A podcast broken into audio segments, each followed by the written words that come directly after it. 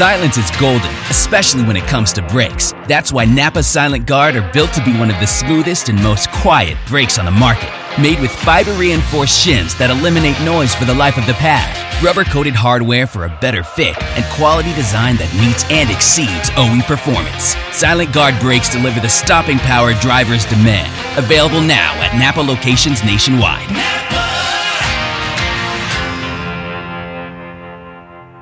Warning this product contains nicotine. Nicotine is an addictive chemical, underage sale prohibited. Introducing Zone Nicotine Pouches, the perfect balance of unparalleled comfort, longer lasting flavor, and nicotine that satisfies. Whether you're zoning in during the race or zoning out after a tough day at work, Zone gets you there faster and keeps you there longer. Available in seven flavors and in six and nine milligram strengths. Find Zone at zonepouches.com and retailers near you.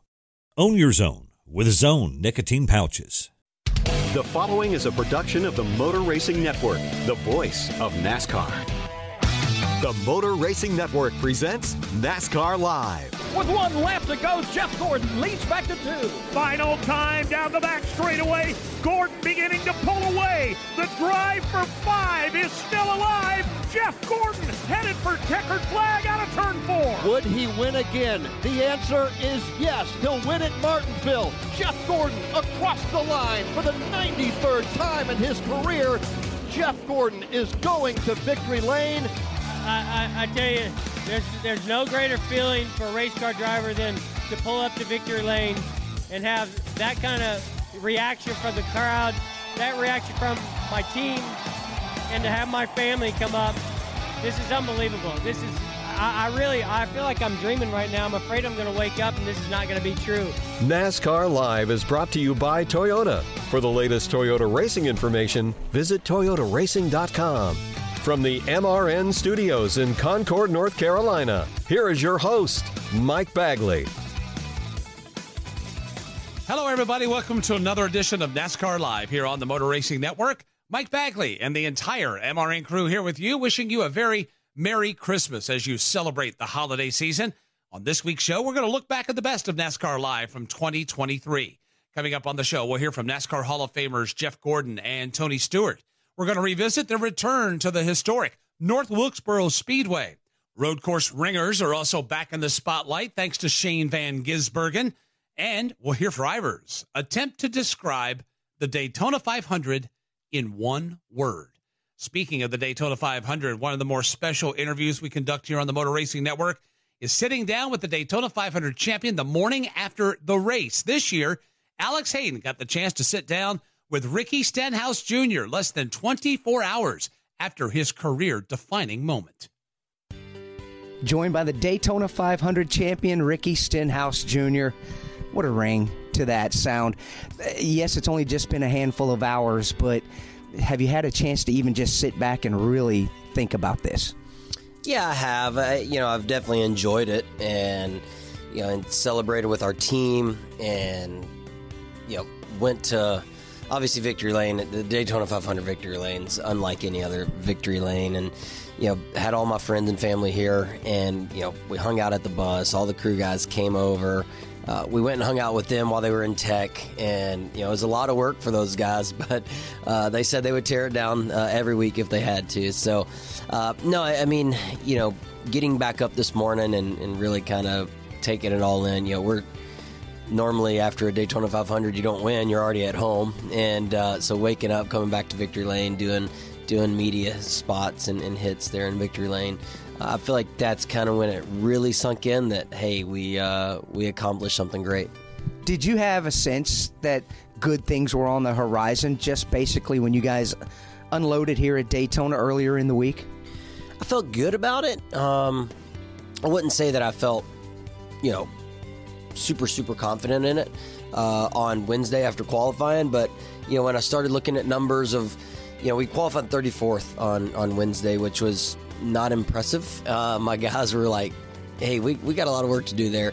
But I started looking at you know last year's race. You know we we were in contention. We were leading at the end of last year's race, and I looked at qualifying. I was like, guys, you know how far off were we in qualifying? Last year we qualified 24th and we were a second off the the the leader's time in qualifying, and you know this year we were seven and a half tenths off. So I was like, hey guys, we closed the gap. Um, obviously, everybody got faster as well, but I was like, if we close the gap two and a half tenths, um, you know, we still have a shot at winning this because I felt really good with my race car last year in the draft and um, and felt like I was able to do what I needed to do with my race car last year. And then um, you know in the duels I felt felt good and we made some adjustments for Friday's practice and we went out in the big Chevy group and and all drafted together and I told the guys I'm like hey the car's good uh, I like how it's driving I felt like we put more speed in it than what we had Wednesday and Thursday. Uh, I said you know we're good to go. We didn't practice Saturday. Uh, the guys just massaged on it, uh, polished it, and, and double checked everything, and and we were able to, to go get the job done with, with what we had, and, and I felt really good about it. As the race played out, there were periods of obviously the anticipation, the anxiety, the start of the race. There were periods of riding, whether it's inside lane, outside lane, you're getting moved up and down the leaderboard throughout the race. There are near misses that come along with that. At what point in the race did you say, okay, we legitimately have a great chance of winning the Daytona 500? Yeah, I mean, you know, the first stage, we just, we, I'm sure nobody even talked about any of us that were in the back. We were just kind of riding. Um, you know, we started 31st. Once the green flag flew, you know, Mike Kelley's like, "Hey, if you can get to the front, get to the front. Uh, if if you feel like you can't, like we are completely okay with riding." And um, you know, that's not normally my mo, but you know, my mo throughout these races at super speedways, not just the Daytona 500, is you know, fill it out and, and, and go with your gut. And so we tried to get to the you know up through the field the first you know 10 or so laps of, of that race and and I didn't see that panning out. So fell to the back and just kind of cruised the first stage. I cruised close enough to the field where I could watch you know what the leaders were doing. So I felt like I was kind of going to school and just taking mental notes throughout the whole race and then started the the second stage we were able to get to the front and um, put ourselves in position to you know push. I think the one and the 48, um, our Chevy teammates, we were battling there. Uh, we had a late race re- or a, a uh, like a green white checkered little shootout there to end stage two, and I felt like I learned a lot right there. You know, knowing that hey, this race could you know come down and normally does to a couple restarts, a couple green white checkers. And it did last year, and we were leading last year when that happened, and uh, then we were, I think, the last caution. So, um, you know, I, I felt like towards the end of stage two, I was like, hey, we got a car capable of winning. Uh, I just hadn't put ourselves in that position until the end of stage two. So once that happened, uh, I felt really confident in our race car. And, you know, we, we lost our track position a couple times, even after the end of stage two. Uh, but we were, it seemed like our car was handling good enough um, that we were able to, especially on the long run, um, you know, take no tires and still drove good towards the end. Thank you, Alex. Coming up, we'll hear from more drivers as they try to discuss the Daytona 500 in just one word. Whelen Engineering, a global leader in the emergency warning industry, designs and manufactures reliable and powerful warning lights, white illumination lighting, sirens, controllers, and warning systems for the automotive, aviation, and mass notification industries worldwide. Whelen products are designed, sourced, and manufactured in America and tested on site to meet the toughest industry standards. Whelen Engineering, manufactured in America for over 70 years. We never left, and we're here to stay. This is NASCAR Live. Now, back to Mike Bagley.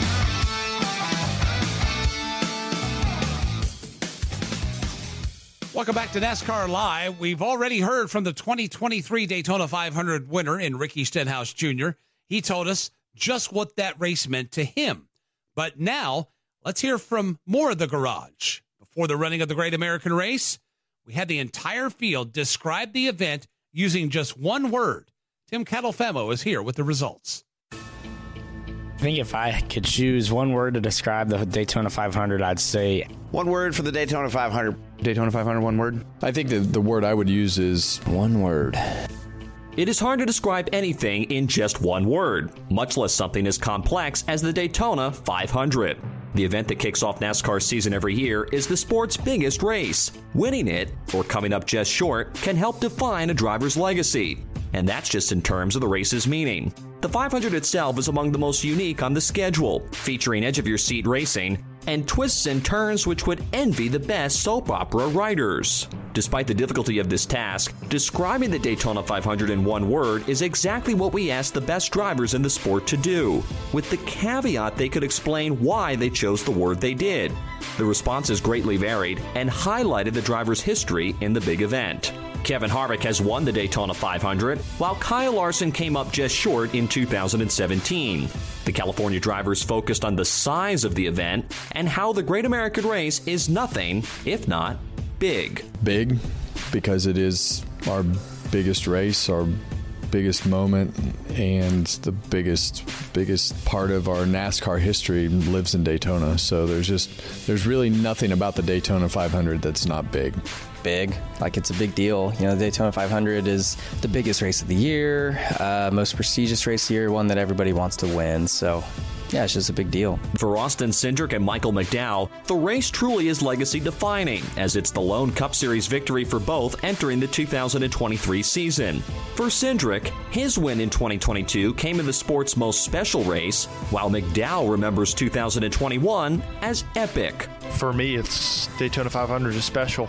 There's no race that defines NASCAR more than than the Daytona 500, and obviously to be able to to win that race this early in my career and and and have that experience with not only you know my team but my family and to do it on Roger's birthday last year is kind of the icing on the cake. When I think of Daytona 500, I think of America's greatest race. So I think of honestly, epic comes to my mind. It's it's just an epic event. I don't know if it's just the history or just the magnitude or the size, but race day in particular for the Daytona 500 just you can feel it. It's just electric. Other drivers focused on the on track action, which tends to unfold every February. Because of what super speedway racing tends to deliver, the Daytona 500 is known to produce its fair share of spectacular crashes. Brad Keselowski leans into this when he describes the race as chaos, and Christopher Bell goes with downright hectic. Probably my one word for the Daytona 500 would be chaos because it's just a super unpredictable race. Whoever wins it at the end, it rarely ever seems to make a lot of sense, but uh, that's the Daytona 500. Hectic because there's going to be crashes, there's going to be long green flag runs, there's going to be yellow flags, there's going to be pit stops, and it is always, always, always hectic. Joey Logano and Chase Briscoe tend to travel down the same path when they chose the most popular word out of our 33 responses unpredictable. Unpredictable would be the word that comes to my mind just because as soon as you think you know what's going to happen, something happens at the end of the race, right? Like as soon as you think this guy's been dominant, he's been out in the lead a lot, usually nine times out of 10, that guy doesn't finish the race. like it's just like crazy stuff happens. Probably just unpredictable. You know, it's unpredictable what's going to happen next. It's unpredictable who's going to win. Uh, there's just a lot of things that can happen in that race that I feel like there's always something that happens that you could have never predicted. I mean, even go back to like Juan Pablo hitting the jet dryer. Who would have ever predicted that, right? While most drivers focused on a descriptive term, the most interesting response we received might have been from Aric Almirola. The Tampa, Florida driver chose a word which every Daytona 500 spectator is sure to utter while watching the event every year. Wow. Wow. Yeah, I think that describes Daytona 500 perfectly. The ambiance, the electricity in the air, 150,000 fans there. It's just it's just a spectacle, right? It's the Super Bowl of our sport. The great American race. And everybody wants to win it and everybody wants to be there to watch it and it's just a it's just a great event it, it, definitely has that wow factor while the best word to describe the daytona 500 can be debated until the end of time we know for sure the 65th running of the great american race will present the most prestigious special epic and unpredictable 500 miles we'll see all season Thank you, Tim. Coming up, I'll visit with Jeff Gordon.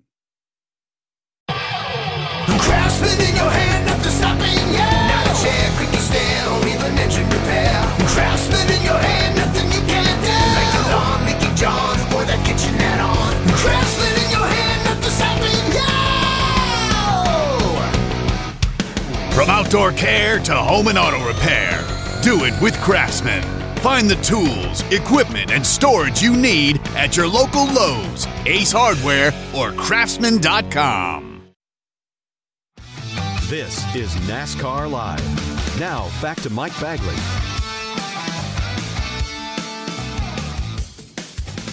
Welcome back to NASCAR Live. Jeff Gordon is one of the drivers that has so much success that it's hard to zero down what his best racetrack was.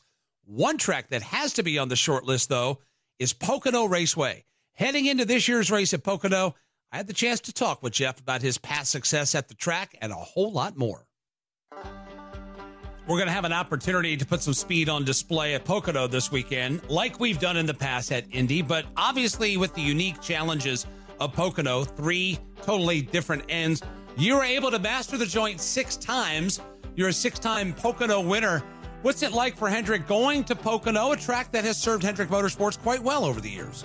Yeah, we love that track. You know, it's this this um, kind of combination of horsepower and aerodynamic uh, efficiency as well as driver ability, and and we love that, and and I think it's something that suited us very very well in the past, and and I think it still does. So. Um, you know, certainly things have changed a little bit with this car and the way you shift uh, even more than you used to.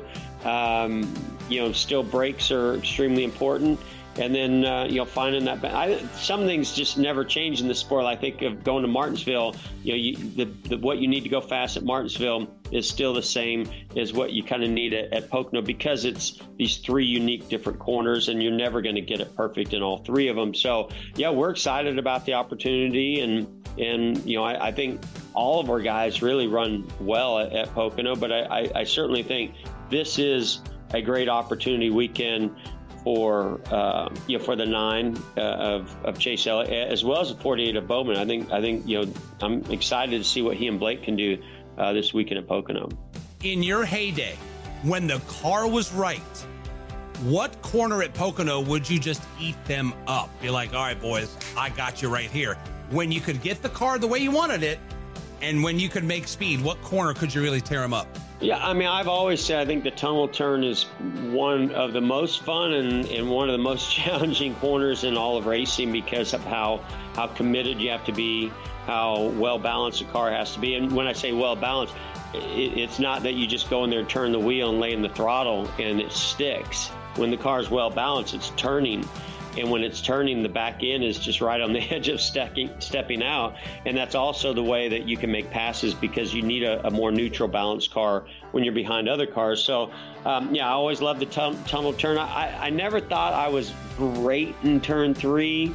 Um, you know, flat corners were never my ideal perfect scenario. I like I like to go fast, right? I love to pound it into the banking and jump on the on the gas hard, whether that was on a, a high bank dirt track or Winchester uh, in Indiana, or or whether it was Bristol or wherever it may be. So. Um, you know, to me, that that corner was always a little bit awkward, and you just kind of managed through it. But um, you know, drive deep into turn one, use all the brakes, and and you got had some nice banking down in turn one. So I like turn one. But yeah, the tunnel turn to me is has always been one of my favorite turns in all of racing. The highpoint.com 400 coming your way Sunday on the Motor Racing Network. Appreciate the time as always, my friend. We could go on for hours and hours. Well, one day we'll do that, but we gotta got to cut short. We got other business to tend to, but we're always very appreciative of you taking the time for us here on NASCAR Live. No, always a pleasure. Love the show. You know that, and, and, and love what you guys do, and, and, and love you know connecting uh, about what's happening in the sport and our with our fans. And can't wait to get to Pocono. And don't lose faith in Hendrick Motorsports and that nine and that 48. Uh, we got two that are that are performing well and have, have the chemistry, and, and we, we're very um, you know um, we, we know that these other two guys have all the ingredients where where they need it, and we just got to put it all together. And when we do, it's it's going to like look like you flipped a switch. So we'll see how that goes over these next few weeks. Coming up, we'll revisit NASCAR's return to North Wilkesboro Speedway. Kyle Larson brings his Chevy in. Four tires Sunoco Racing Fuel. From fueling NASCAR champions on the track for over 20 years to innovating 94 octane, the highest octane on the market, performance is what Sunoco does. All Sunoco fuel at the pump meets the same top tier standards as the fuel used in NASCAR. Money stop here for Ryan Blaney. Four tires with Sunoco fuel. From the track to your tank, you can trust Sunoco to help your vehicle perform at its peak. This is NASCAR Live. Now, back to Mike Bagley.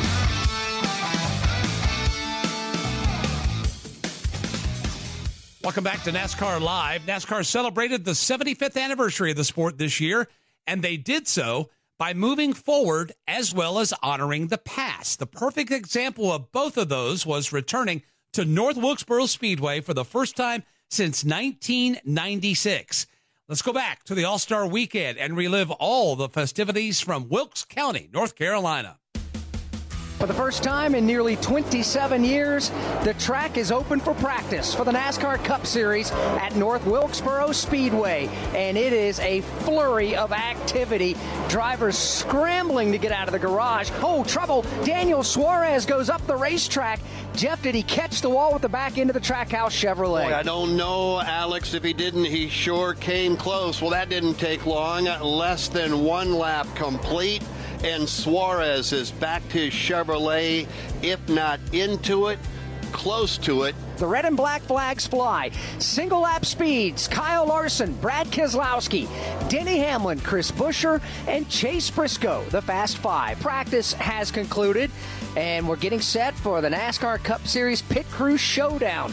And there's a huge crowd on hand. We got Joe Gibbs Racing up next. Chris Gayle is the crew chief. Ty Gibbs is the driver. This is the Monster Energy car, number 54 emblazoned on the side. Blake Houston is the front tire changer. Michael Hicks, the veteran rear tire changer. Daryl Edwards is the jack man. Jacob Holmes is the tire carrier. And Peyton Moore is the fuel man. And here comes Ty, the NASCAR Xfinity Series reigning champion, the 20 year old from Charlotte, North Carolina. Crew is around to the right side of the car. Right side work is done, and that looked awful good. Left side work work is done now. Jack is dropped. That looked like a good one. The reaction of the crew, they think they nailed it. Oh, they did, Postman. You nailed it. 13 0 1 2. They go to the top. And then there was one. It's either going to be Ty Gibbs or it's going to be Ross Chastain to be the fastest. Steve Post. Here he is, crew around to the right side, and a little hesitant with the right front tire coming off. We'll see now as they go around to the left side of that car. Jack is under the car, car is up in the air, the car is down, and Ross Chastain, a bobble getting out of the pit box as well. So we'll see how they fared, but Ross Chastain has wrapped up his service. And he does so by coming across the timing line 13th with a 14 373.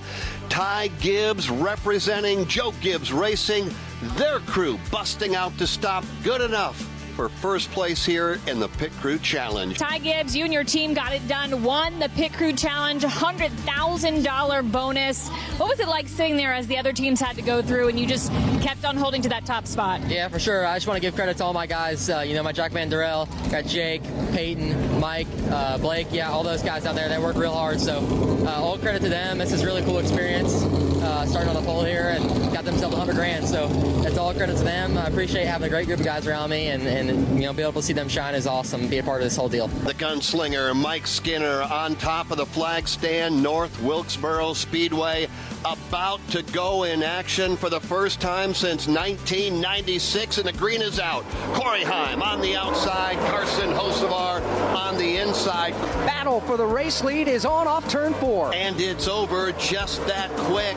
You talked about it a moment ago. Kyle Larson by Carson Hocevar, Kyle Larson by Corey Heim. The start of overtime. Kyle Larson inside lane, green flag in the air. Bubba Wallace spins the tires big time on the outside. They're going to jumble up headed to turn one, but it's going to be Larson showing the way. Larson away with the lead. Majeski right there on his back bumper to the inside. Matt DiBenedetto, uh, DiBenedetto will take third.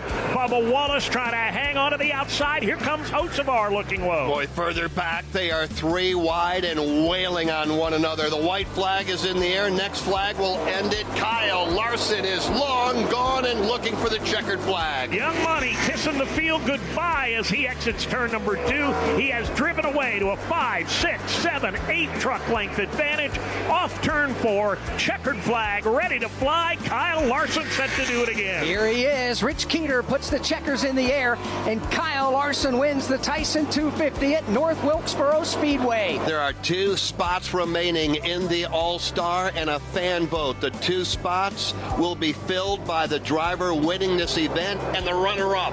100 laps, and the green flag is in the air, and Ty Gibbs is gone. Crossover, McDowell, they're three wide, and they're going to go around. Justin Haley's in the wall, Michael McDowell's in the wall, and the caution flag flies. They all went for the same spot. Dave Moody and two are going to come up short. Room for one, three tried to go there. It is getting physical for the lead over in turn number four in front of Dave Moody. Michael McDowell held off, held up. Ty Gibbs ran him all over the back straightaway, knocked him high in turn three. Went to Josh Berry. Gibbs now beating the back bumper off of Berry and trying to hold off Aric Almirola. Off turn number four, checkered flag in the air. The open is complete. Josh Berry is an all star in the NASCAR Cup Series. Ty Gibbs is an all star in the NASCAR Cup Series. They advance to the main event. All we have to do now is wait and find out who won the fan vote. We're back at North Wilkesboro Speedway. The open is over. The fan vote winner is Noah Gragson, and he's with Steve Post. Noah Gragson, fan vote winner. What does that mean to you, young man? Uh, it means the world. It's so awesome. Uh, all the support from the fans. I mean, we see it week in and week out. Daniel Suarez is on the inside of the front row. Chris Buescher flanks him to his right elbow. Field through turns three and four. Fans on their feet. Off turn four. Green flag goes in the air. We're officially leads field off turn two. Trouble, turn four. Stenhouse gets clipped by Erik Jones. Around he goes, keeps it off the inside wall, straightens it out at the start finish line. Stenhouse tried to get back to the bottom. Erik Jones had his foot in the door in turn four. Driver we did not mention in the top five. That's Kyle Larson. Busted for speeding on pit road. Had to start at the back of the field. But Dave, he's working the outside lane and working it well. He is trying to. Ty Gibbs just got rooted up four wide into turn two. Everybody gets by. Larson got boxed around a little bit, but he has found his way back to the bottom of the racetrack. Side by side for the race lead. The crowd losing their mind up to Dave. It's Kyle Larson. That was way too easy. Larson just drove under Daniel Suarez going into turn one, drove away in turn two. By the time they get to four, he's up by four car lengths. Halfway here in the All Star event, 100 in, 100 to go, and it's Kyle Larson who is dominating right now. Kyle Larson up off of turn number four. White flag goes in the air. Young Money is a lap away from Big Money. Harvick to the bottom of the racetrack just waves him by. Final pass of the night, and that will be it. Kyle Larson down the back straightaway, ready to finish out a spectacular All Star victory. All Star winner, three of the last five times out. Take the check to the bank. $1 million. Kyle Larson has won the NASCAR All Star race at the North Wilkesboro Speedway in dominating fashion. This car was just so good. I was so bad uh, Friday and Saturday, and um, honestly, I told my buddies I was like, I'm gonna run like 15th today. So. Uh, I mean, never. I think that just shows and never count out this team. You know, they even when we were not good in practice, you give them a night to work on it, they're going to get it better. So they got two nights to work on it this week, and that's why we were so good there in the the race there. So uh, a million bucks, third All Star win, third different track. It feels feels so good. Sports All Star Weekend will once again return to North Wilkesboro in 2024. Coming up, Steve Post sits down with Tony Stewart. Angie's list is now Angie, and we've heard a lot of theories about why. I thought it was an eco move. Fewer words, less paper. No, it was so you could say it faster. No, uh, it's to be more iconic. Must be a tech thing. But those aren't quite right. It's because now you can compare upfront prices, book a service instantly, and even get your project handled from start to finish. Sounds easy. It is, and it makes us so much more than just a list. Get started at Angie.com. That's A N G I, or download the app today. This is NASCAR Live. Now, back to Mike Bagley.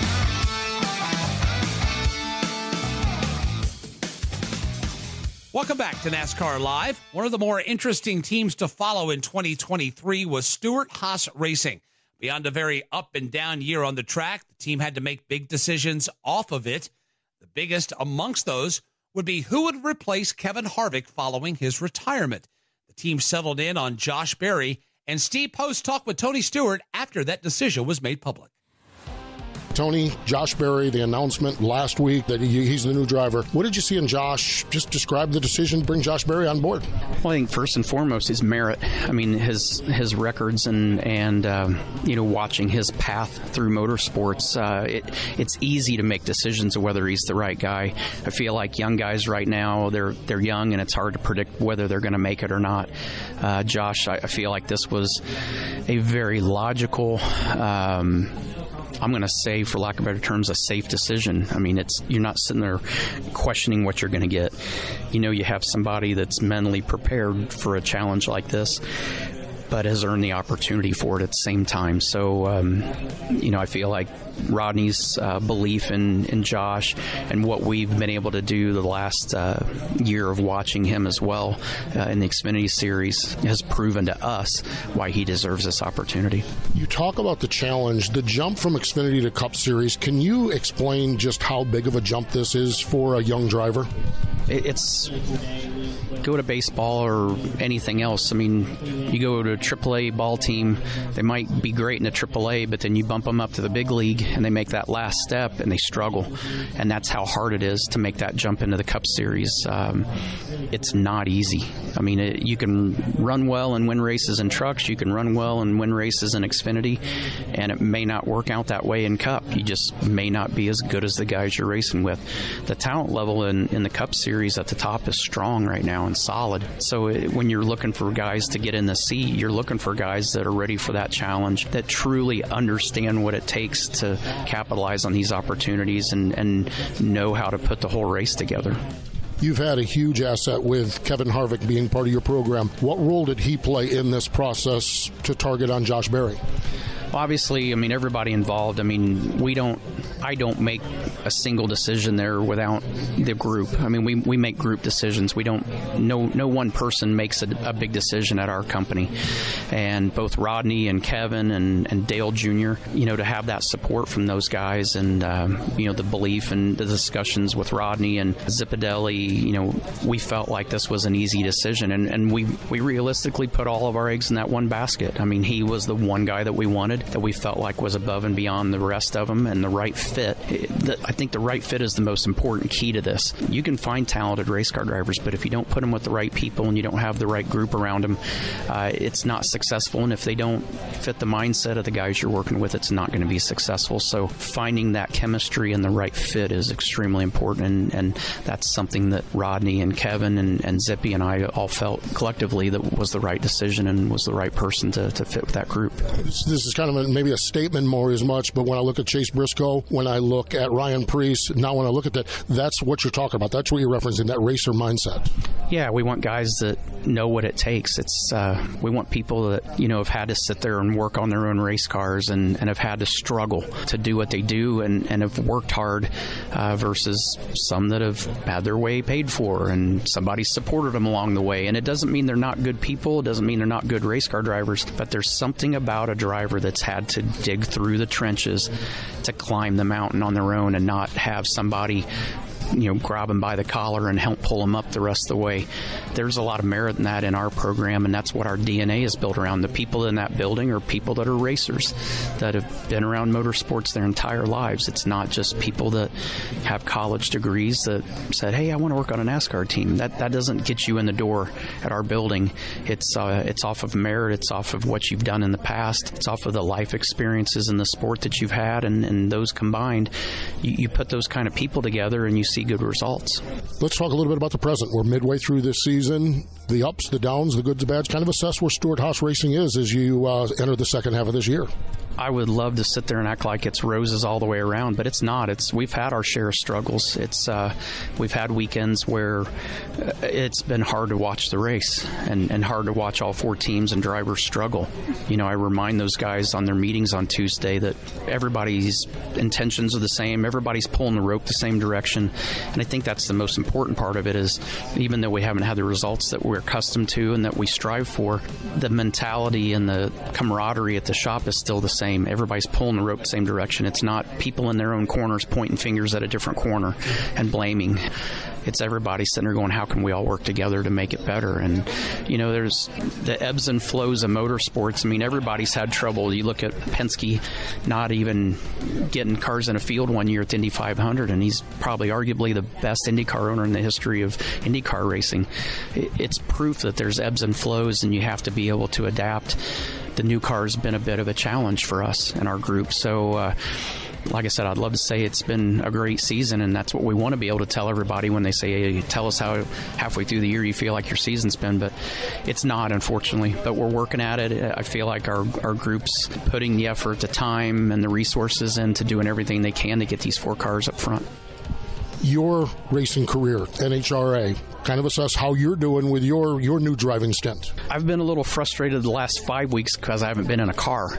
Um, but the three previous races of that, I mean, to win at Vegas, to runner up at Charlotte, and to win at the regional at Indy, I'm excited about where our program's at. I mean, Rich McPhillips Senior and Junior and, and the people that they put around us have done an amazing job in a short amount of time of figuring out a new car. I mean, there were things that, that were drastically wrong at the beginning of the year that they found, and it was frustrating frustrating. It was frustrating at Pomona. It was frustrating at uh, Gainesville at the beginning of the season. But once they found a couple key items that were wrong, the results have changed drastically. And uh, you know, the last race that I drove was the Indy Regional, and and the performance of that car there was unreal. So uh, it's made it extremely difficult to sit out for five weeks waiting on the next uh, race that we have scheduled, which is a, you know this past weekend. So to get back in the car is was was something that that was fun.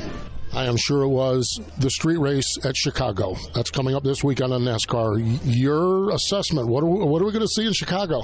I'm glad I'm not driving a race car there. I, I, think it's a great opportunity for our sport. It's a great market, obviously, and a great opportunity to, to, to try a street circuit with NASCAR racing. Street races always have their challenges, as, as we've seen in IndyCar, but it can be done, and IndyCar's done a great job of showing that street races are successful. So I'm excited that NASCAR has taken the leap to, to branch out and do this, but I'm also glad I'm not in the seat this weekend. I, I'm glad I get to watch it. Thank you, Posty. Coming up, Tim Catalfamo guides us through the history of road course ringers in NASCAR. This is it. We've got an Amex Platinum Pro on our hands, ladies and gentlemen. We haven't seen anyone relax like this before in the Centurion Lounge. is he connecting to complimentary Wi Fi? Oh my, look at that! He is! And you will not believe where he's going next. The Amex dedicated card member entrance for the win! Unbelievable! When you get travel perks with Amex Platinum, you're part of the action. That's the powerful backing of American Express. Terms apply. Learn more at americanexpress.com slash with Amex. This is NASCAR Live. Now, back to Mike Bagley.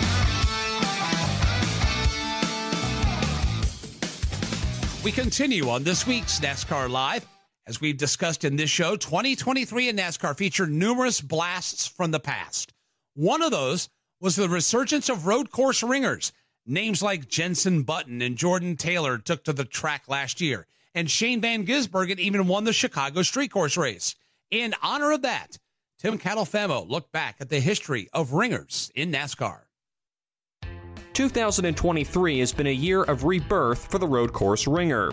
Ringer is the term that has been affectionately used to describe the drivers who come into NASCAR from different disciplines on weekends when the series turns both left and right.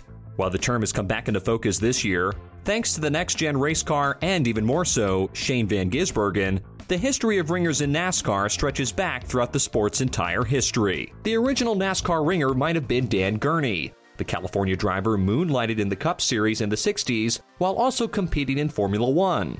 While Gurney only has 16 starts in the series to his name, he won in a staggering five of those, all at Riverside International Raceway. Gurney's ability to just step in and win at the track is likely something the sport will never see again.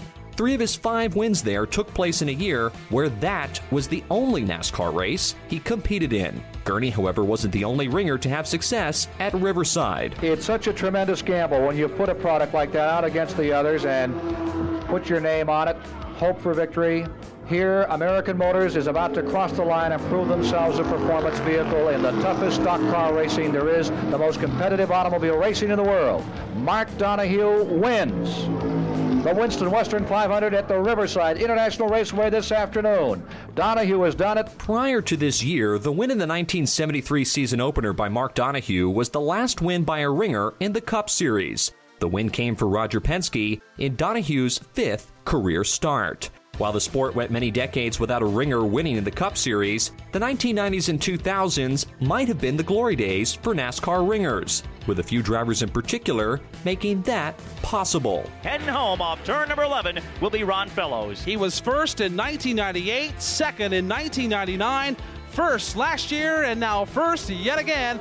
Ron Fellows returns to victory lane at Watkins Glen. The most successful ringer of this time frame is undoubtedly Ron Fellows. From 1997 to 2008, Fellows won six times across the Truck and Xfinity Series, with five of those wins coming at Watkins Glen. The wins led to the Canadian driver getting Cup Series opportunities, most notably scoring a second place finish in the Cup race at the Glen in 2004. Fellows also became somewhat of a coach for many of the drivers, with Kevin Harvick even crediting Fellows with changing road course racing forever. Ron was always good. He did great on the ovals as well in, in, in the truck series and, and, had a short stint of that, but definitely somebody everybody looked up to to, to help kind of changed the course of road course racing and, and how you looked at it and, and the things that went with it. Because when I started, the road courses were like, oh, we got to go to the road courses, so let's just find a car, we'll find a motor, we'll go out there and we'll make some laps and we'll go home. Now it's you know it's it's very it's very technical and and I think uh, you know a lot of the the things that go with it are many of the things that they pushed then, but you just it wasn't as it wasn't as competitive in the early 2000s as it got to be in the mid 2000s and, and now you know it's another level with a lot of guys that are just very very good at, at what they do uh, on, on the road courses while Fellows' success was hard for anyone to replicate, there was another ringer who truly captured the imagination of the NASCAR fan base. Here they come now through turn number 13 for the final time up the Olympic Basin straightaway. Max Papis looking high, looking low. Boris Said throws the block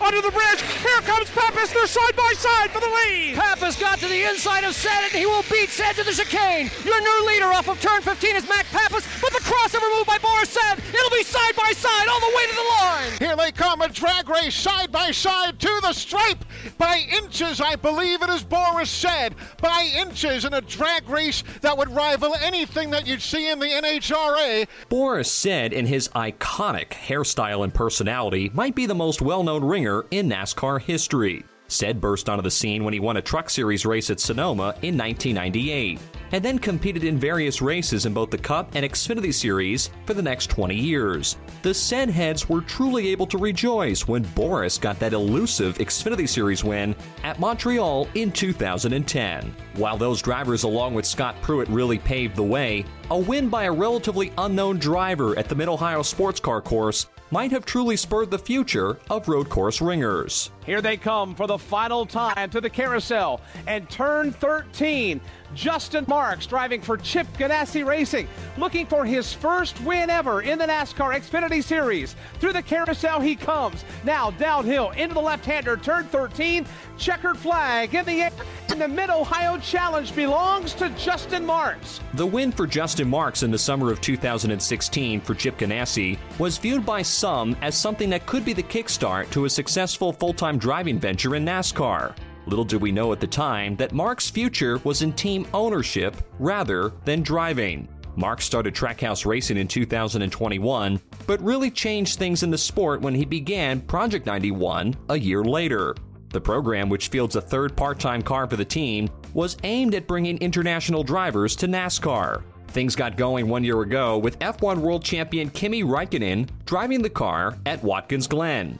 Raikkonen then returned at Circuit of the Americas earlier this season, but the crowning moment for the team and the ringers in NASCAR really occurred on the Chicago street course. Up the hill, headed for turn number 12. He'll stand on the brakes, downshift. Here's the car, sets it cleanly, checkered flag in the air. In his first ever NASCAR Cup Series start, Shane Van Gisbergen, the New Zealand driver, wins on the streets of Chicago. Shane Van Gisbergen winning the race really took the sport by storm. The multiple time Australian Supercars champion won in Chicago in his very first Cup Series start.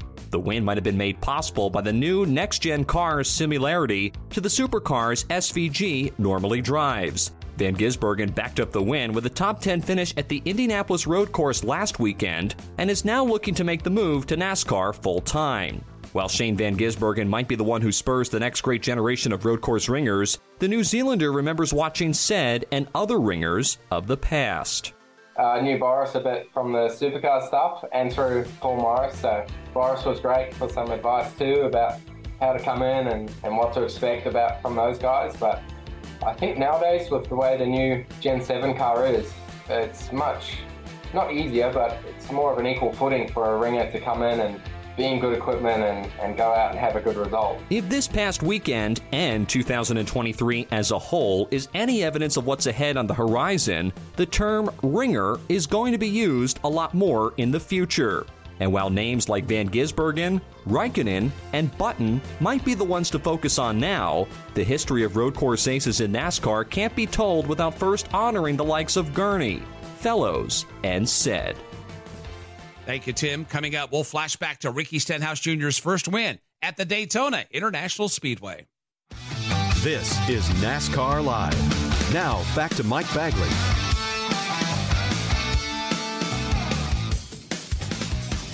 Checkered flag about to fly here on this week's NASCAR Live. Before we go, while Ricky Stenhouse Jr.'s win in the Daytona 500 was viewed by an upset by many, it didn't come as too much of a surprise to those who have followed Stenhouse's prowess at super speedways.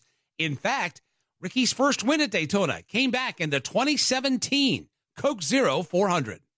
Unadilla, Georgia for David Ragan. Welcome, North Carolina for Ty Dillon. Everybody now on their feet here at Daytona, anticipating the green flag and the run to the checkered flag. On the inside, it's Ragan. On the outside, Ty Dillon. Then comes A.J. Allmendinger, Ricky Stenhouse. Paul Menard is there as well. They're racing back to turn number one. They are side by side into turn number one. Nobody able to get the advantage. Now, David Ragan out by half a car length with drafting help from Stenhouse and drafting help from Michael McDowell. Ragan to the lead. The battle is for second. Here comes Stenhouse to the inside. They are side by side for the number two position. David Ragan leads as they cross the overtime line. Ragan up front all by himself, but here comes a pack of steaming cars behind him. Here comes Stenhouse to the bottom. A great move by Ricky Stenhouse Jr. to the inside of the racetrack into the inside of David Ragan. He'll take the top spot away. Michael McDowell up to the second spot off turn four. Here they come off turn number four. This is the Credit One Bank. One to go. Charging across the line. It's Ricky Stenhouse Jr. at the front of the field. Michael McDowell, Ty Dillon, and Paul Menard. McDowell trying to organize a run in the outside lane, and he's got one going, but here comes Paul Menard around the outside. Menard going to the outside. Stenhouse puts the block on him. Menard bumps him from behind. It's Stenhouse to the back straightaway with the lead. Stenhouse to the outside. Paul Menard on the back bumper for the final time of the Daytona Super Stretch. Stenhouse blocking every advance. Menard doing the same. Bowyer is up to third. McDowell and Newman side by side for fourth. Paul Menard gets a good run into turn number three, but is it enough? Closing to within one car length of Ricky Stenhouse Jr., who leads off turn four. He won a couple of weeks ago at Talladega. Can he do it again tonight at Daytona? Ricky Stenhouse Jr. across the start finish line. He sees the checkered flag, and Stenhouse is going back to victory lane. He's the winner tonight. Clint Bowyer coming home second. Paul Menard third. Michael McDowell, a career best fourth place finish. And Ryan Newman completes the top five. Tonight, again, it belongs to Ricky Stenhouse Jr. What a win it was under the lights for Ricky Stenhouse Jr. that night in Daytona. Folks, that's all we have for you for this week. I'd like to thank Ricky Stenhouse Jr. for joining us. Also, our thanks to Jeff Gordon and Tony Stewart for providing us time. Thank you for all the listening you've done to the Motor Racing Network over the years. I'm Mike Bagley. For the rest of the MRN crew, we thank you so much for being a part of the fun here on MRN. And We'll talk to you in 2024. Until then, so long, everybody. NASCAR Live is a production of the Motor Racing Network with studios in Concord, North Carolina, and was brought to you by Toyota. For the latest Toyota racing information, visit toyotaracing.com. Today's broadcast was produced by Trey Downing, Pat Jaggers, and Julian Council. The executive producer for MRN is Ryan Horn. Remember to visit MRN.com for all of the latest news and information. NASCAR Live is produced under an exclusive license with NASCAR. Any use of the accounts and descriptions contained in this broadcast must be with the express written permission of NASCAR and the Motor Racing Network.